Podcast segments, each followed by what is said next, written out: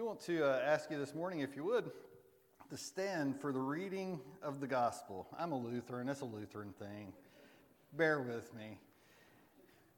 So, I do want to do the gospel reading from Mark 4, verses 35 through 41. There it says that that day when evening came, he said to his disciples, Let us go over to the other side. Leaving the crowd behind, they took him along just as he was in the boat. There were also other boats with him. And a furious squall came up, and the waves broke over the boat so that it was nearly swamped. Jesus was in the stern, sleeping on a cushion. The disciples woke him and said to him, Teacher, don't you care if we drown? He got up, rebuked the wind, said to the waves, Quiet be still. Then the wind died down and it was completely calm. He said to his disciples, Why are you so afraid? Do you still have no faith? They were terrified and they asked each other, Who is this? Even the wind and waves obey him. May God bless the reading and hearing of his word. You may be seated.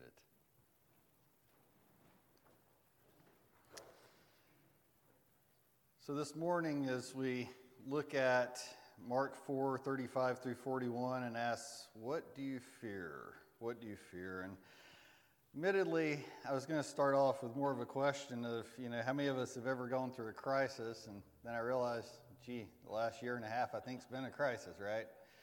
With the whole COVID thing and, and all this went on there with lockdowns and, and all of that. We've all experienced, at least on some level, crisis crisis. And let's face it, the longer we live, the more experienced with crises we are in this life. In the scriptures here, the disciples literally experience this, this weather crisis. This sudden and fierce and violent storm comes upon them.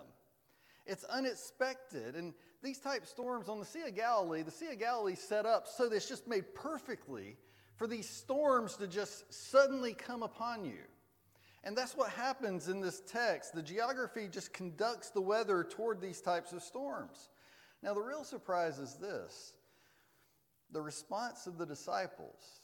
The response of the disciples. Keep in mind that at least four, possibly six or seven, depending on how you interpret John 21, at least four, though, were professional fishermen.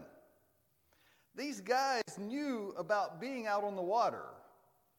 They knew what to do when storms came up. They knew how to handle the boat. If you're going to be out, out there and a storm comes up, those are the people you want to be with, right? The ones who know what's going on and how to handle themselves. And so at least Peter, Andrew, James, and John were fishermen, we know from Matthew 4. Well, you know, we want to be with them, and you'd think, fishermen, good. All right, we should, we should be okay here. Reminds me, one time I was flying, and I was, I was flying on a plane from San Antonio to Chicago on my way back to Atlanta. I'm cheap, so it was the long route, okay? I admit it. And so I'm sitting next to a guy who was also cheap, apparently. And he was flying from San Antonio to New York City. He worked in San Antonio, so he had to fly out there every week from New York City where he lived with his family. And so we're on this plane together and we're, we're flying into Chicago. And as we're flying into Chicago, it's called the Windy City for a reason, okay? It felt like, and I haven't flown a lot, but it felt like that the pilot was having a hard time holding that plane, okay? Because we were going up and down and back and forth and all over the place. And for someone who hadn't flown a lot, that's a pretty uncomfortable feeling. It's not something I want to do all the time, okay? Well, here, I, so I'm sitting next to this guy. He makes this trip like constantly. You know, every week he's doing this because he's working in San Antonio, lives in New York. So we had had some conversation along the flight, and and so I, I just asked. I said, "So is it usually this bad flying into Chicago?" And you know, I'm hoping, I'm praying, dear Lord, please let him say yes. This is normal. Well, he turns, he says, uh uh-uh. uh He, he says, I have never experienced it this badly before. And I'm going, holy crap. That's just not, that's not what I wanted to hear. It helped my prayer life, but not much else, okay? About needing to change my shorts afterwards. So, anyway, it was, it was great. You know, if, if, you're on a, if you're on a boat you want to be on a boat with people who know how to steer the boat. They want stern, bow, all the, you, you want to be, if the fishermen are concerned, then probably everybody else on the boat's concerned as well. And we see that in the text. They're scared. They're fearful of what is happening on this boat when this storm comes in. Storms can come suddenly, and they can come into our lives suddenly as well. And I'm not talking about necessarily weather related storms. I mean, sure, maybe it's a storm that pops up our way, but most often those storms come in other ways in our lives, such as, you know, we get that bad report from the doctor that we didn't want to hear. Or there's relation issue, issues going on, relationship issues going on that man, maybe it just blindsided us. We, did, we didn't even know. We didn't even know that something was going on that was going on. And next thing we know, bam, there it is. And we get floored by it. About three years ago, one of my best friends in South Carolina had been having some minor health issues. Local doctor didn't think it was anything serious, but he ordered a colonoscopy and he had stage four cancer. He died this past April. Those storms, they come up.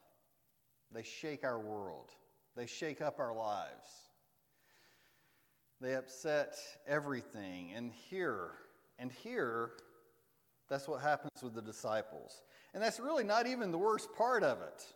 The worst part is Jesus is asleep on a cushion at the back of the boat.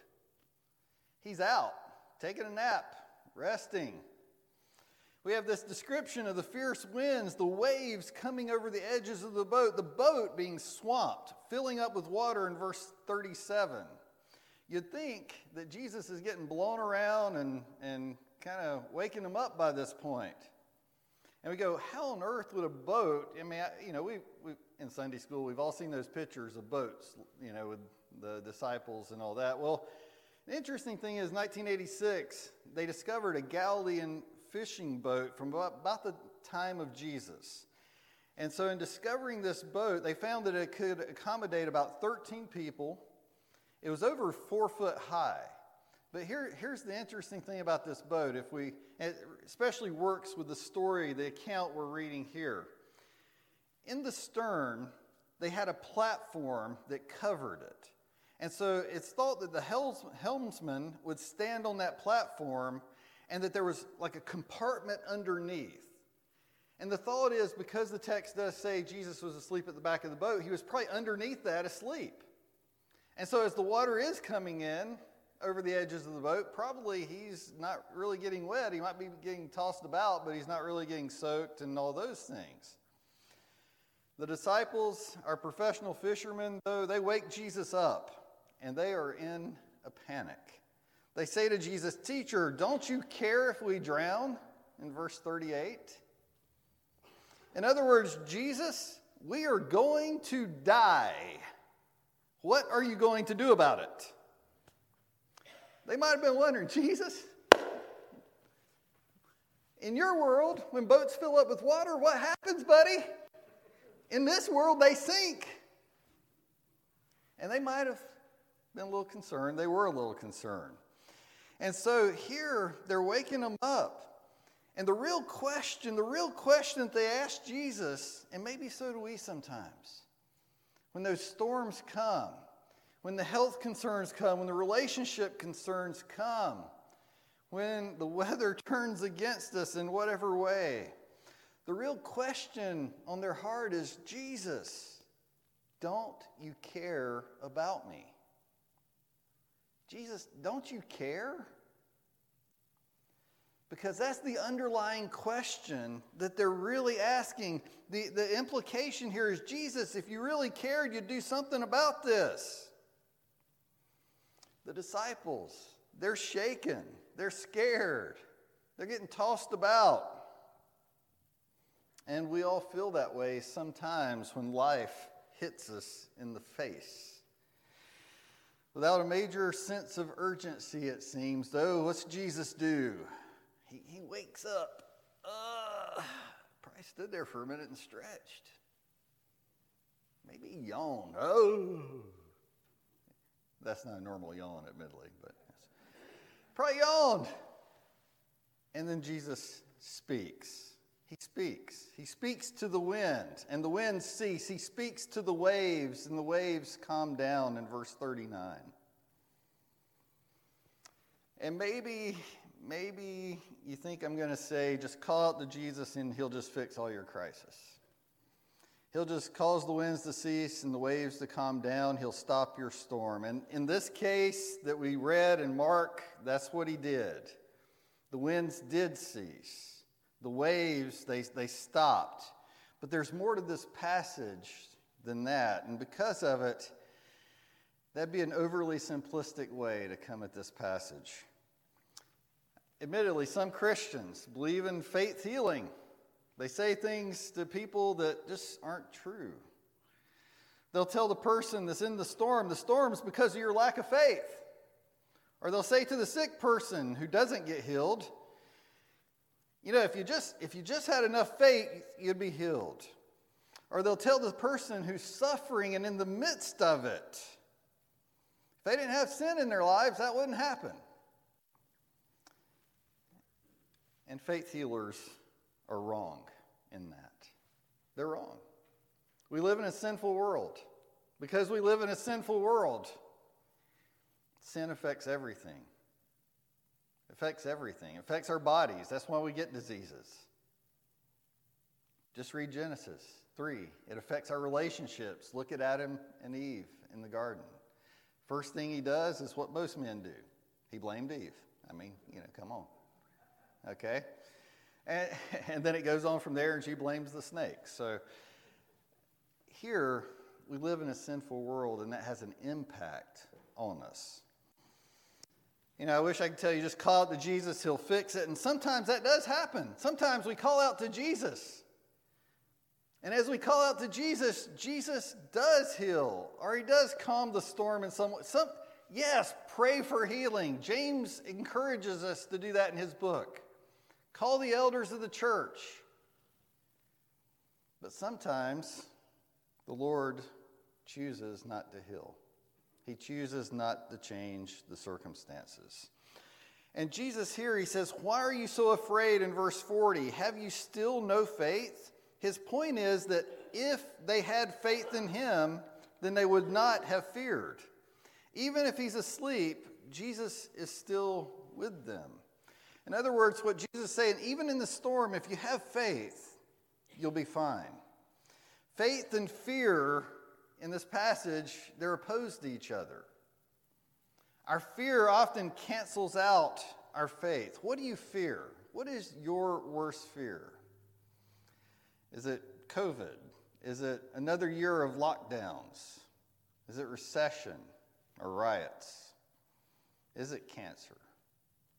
Is it relationships falling apart? What is your worst fear?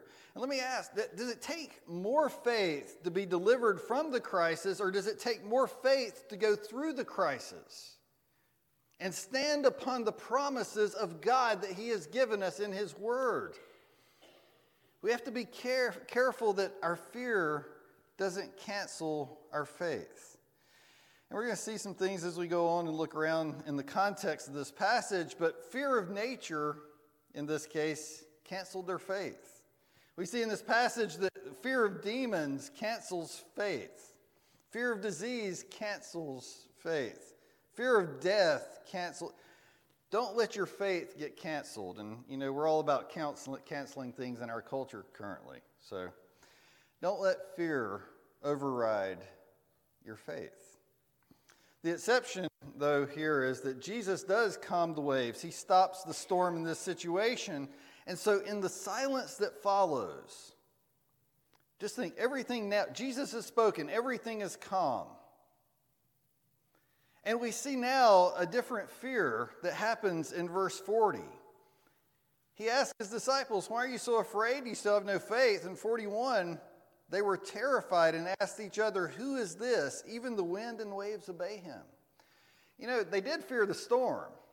They were scared of the, the wind and the waves and all that was happening. now they're scared of Jesus, which is where their fear should have been placed to begin with. A reverent fear for Him.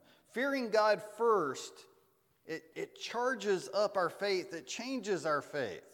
If they had begun with the fear of the Lord, then they wouldn't have feared the storm that came upon them. And so when our faith is in Jesus Christ and our, our fear is directed toward God, it makes all the difference. Matthew 6 33, it tells us there to seek first his kingdom and his righteousness, and all these things shall be given to you. What are we putting first in our life? Are we seeking him first? Because that's what makes all the difference. Do we want to know Jesus? Do we want to walk with Him? Do we want Him to be a daily part of our lives? Too many Christians live as practical atheists. Jesus doesn't have anything to do with their daily life. Is He really a part of our ongoing experience of our life? And here, Jesus desires to be that. We need to put him first in our lives. And so, our passage this morning is in the midst of several other what I would call power stories if we look at these accounts. These accounts reveal who Jesus is and what he came to do. Jesus shows them he is the long awaited Messiah. He comes to seek and to save the lost, it says in Luke 19:10. And so repeatedly here he demonstrates his authority and his power. In Mark 4, 35 through 41, we see him calming the storm. It shows his authority, his power over nature. In Mark 5, 1 through 20, Jesus delivers the demoniac. He shows his authority, his power over demons. In Mark 5, 21 through 34, Jesus heals the diseased woman. And there he shows his authority and his power over disease. And then lastly, in, in, Mark 5 35 through 43, Jesus shows his authority and power even over death as he heals the little girl who has died. Jesus has all power and authority, it's been given to him. He has a mission to accomplish, and then he passes that mission on to us in the Great Commission to take the gospel to those who need to hear it. But what happens so often is our own fear keeps us not only from taking the gospel message out, but our own fear keeps us from walking with Him on an ongoing daily basis. When we know who Jesus really is, we can make it through the crises that come in our lives. But we got to know Him. Are we committed? Are we committed to His plan and His purpose? It doesn't mean that God will always take away our crisis, whatever it is. But it does mean He'll always go through it with us, whatever the crisis is. You know, if the old wisdom's true, and I know I've always heard this, we're either entering a crisis in the middle of a crisis or exiting a crisis. We hope with COVID we're exiting. If that's correct, then we're all at different places with this. Where are you this morning in relationship to a crisis? Do you fear the crisis or do you fear the one who is Lord over the crisis? You see, Jesus Christ, He is Lord of Lords, He is King of Kings. Our crisis doesn't dethrone Him from the throne of God in heaven. I mean, he's still there, He's still sitting on it, He still has all authority, all power. And so, whatever comes into our lives, look to Him. Continue to look to Him. Know Him. Believe in Him. Claim His promises. You know, I, I was thinking about this on the way here. As I uh, have some plans after the service, and grab lunch with a friend and do some of that. And, and I was thinking, well, you know, I could just grab supper probably on the way back and because we're going to hang out for a bit and that kind of thing. And, and then the thought occurred to me, you know, man, I have leftover Chinese in the fridge. I have to tell you, it's really good. It's like my favorite place in Seneca, right? And as I'm thinking about that, I'm thinking, you know, why on earth would I swing through a fast food place on the way home when I got that waiting on me, right? What the promises of God do for us is they remind us that we have something better waiting on us. And that's what's ahead of us. And as we think about God's promises, we can make it through the now because of what's coming. I can wait. I don't have to swing, praise God, I don't have to swing through McDonald's. I got something better waiting at home for me. And Jesus says, though, even now, I am with you always, even to the very end of the age. We're not alone. God said repeatedly in the Old Testament, it's repeated in the New as well I will never leave you nor forsake you. He's on the boat with us. The Apostle Peter reminds us, casting all your cares on him because he cares for you in 1 Peter 5 7. Jesus does care about us. Even when sometimes we wonder, where is he? Does he care? Yeah, he does. And maybe you don't sense his presence like you would like to sense his presence at that time, but he does. God is at work through our crisis. The Apostle Paul says, and we know that for those who love God, key thing there, all things work together for good for those who love him and are called according to his purpose. God's at work in our lives. He has a purpose and a plan. Are we committed to His purpose and plan? And that can be hard at times. I mean, we think of Jesus in the Garden of Gethsemane, right? He knows He's facing the cross, He knows what's coming, the torture He's going to experience, being nailed to the cross and hanging there until He dies. He knows what's coming. And in the Garden of Gethsemane, He prays. He prays three times Lord, if it be your will, take this cup from me. But not my will, yours be done. And that's a hard thing to pray when we're facing a difficulty in life. But we need to get to know Jesus, know who he is, read the scriptures, especially the gospels. Choose to trust him and believe his promises. We can live at peace through the crisis that we face. Jesus tells us, Peace I leave with you, my peace I give you. I do not give to you as the world gives. Do not let your hearts be troubled, and do not be afraid. Amen.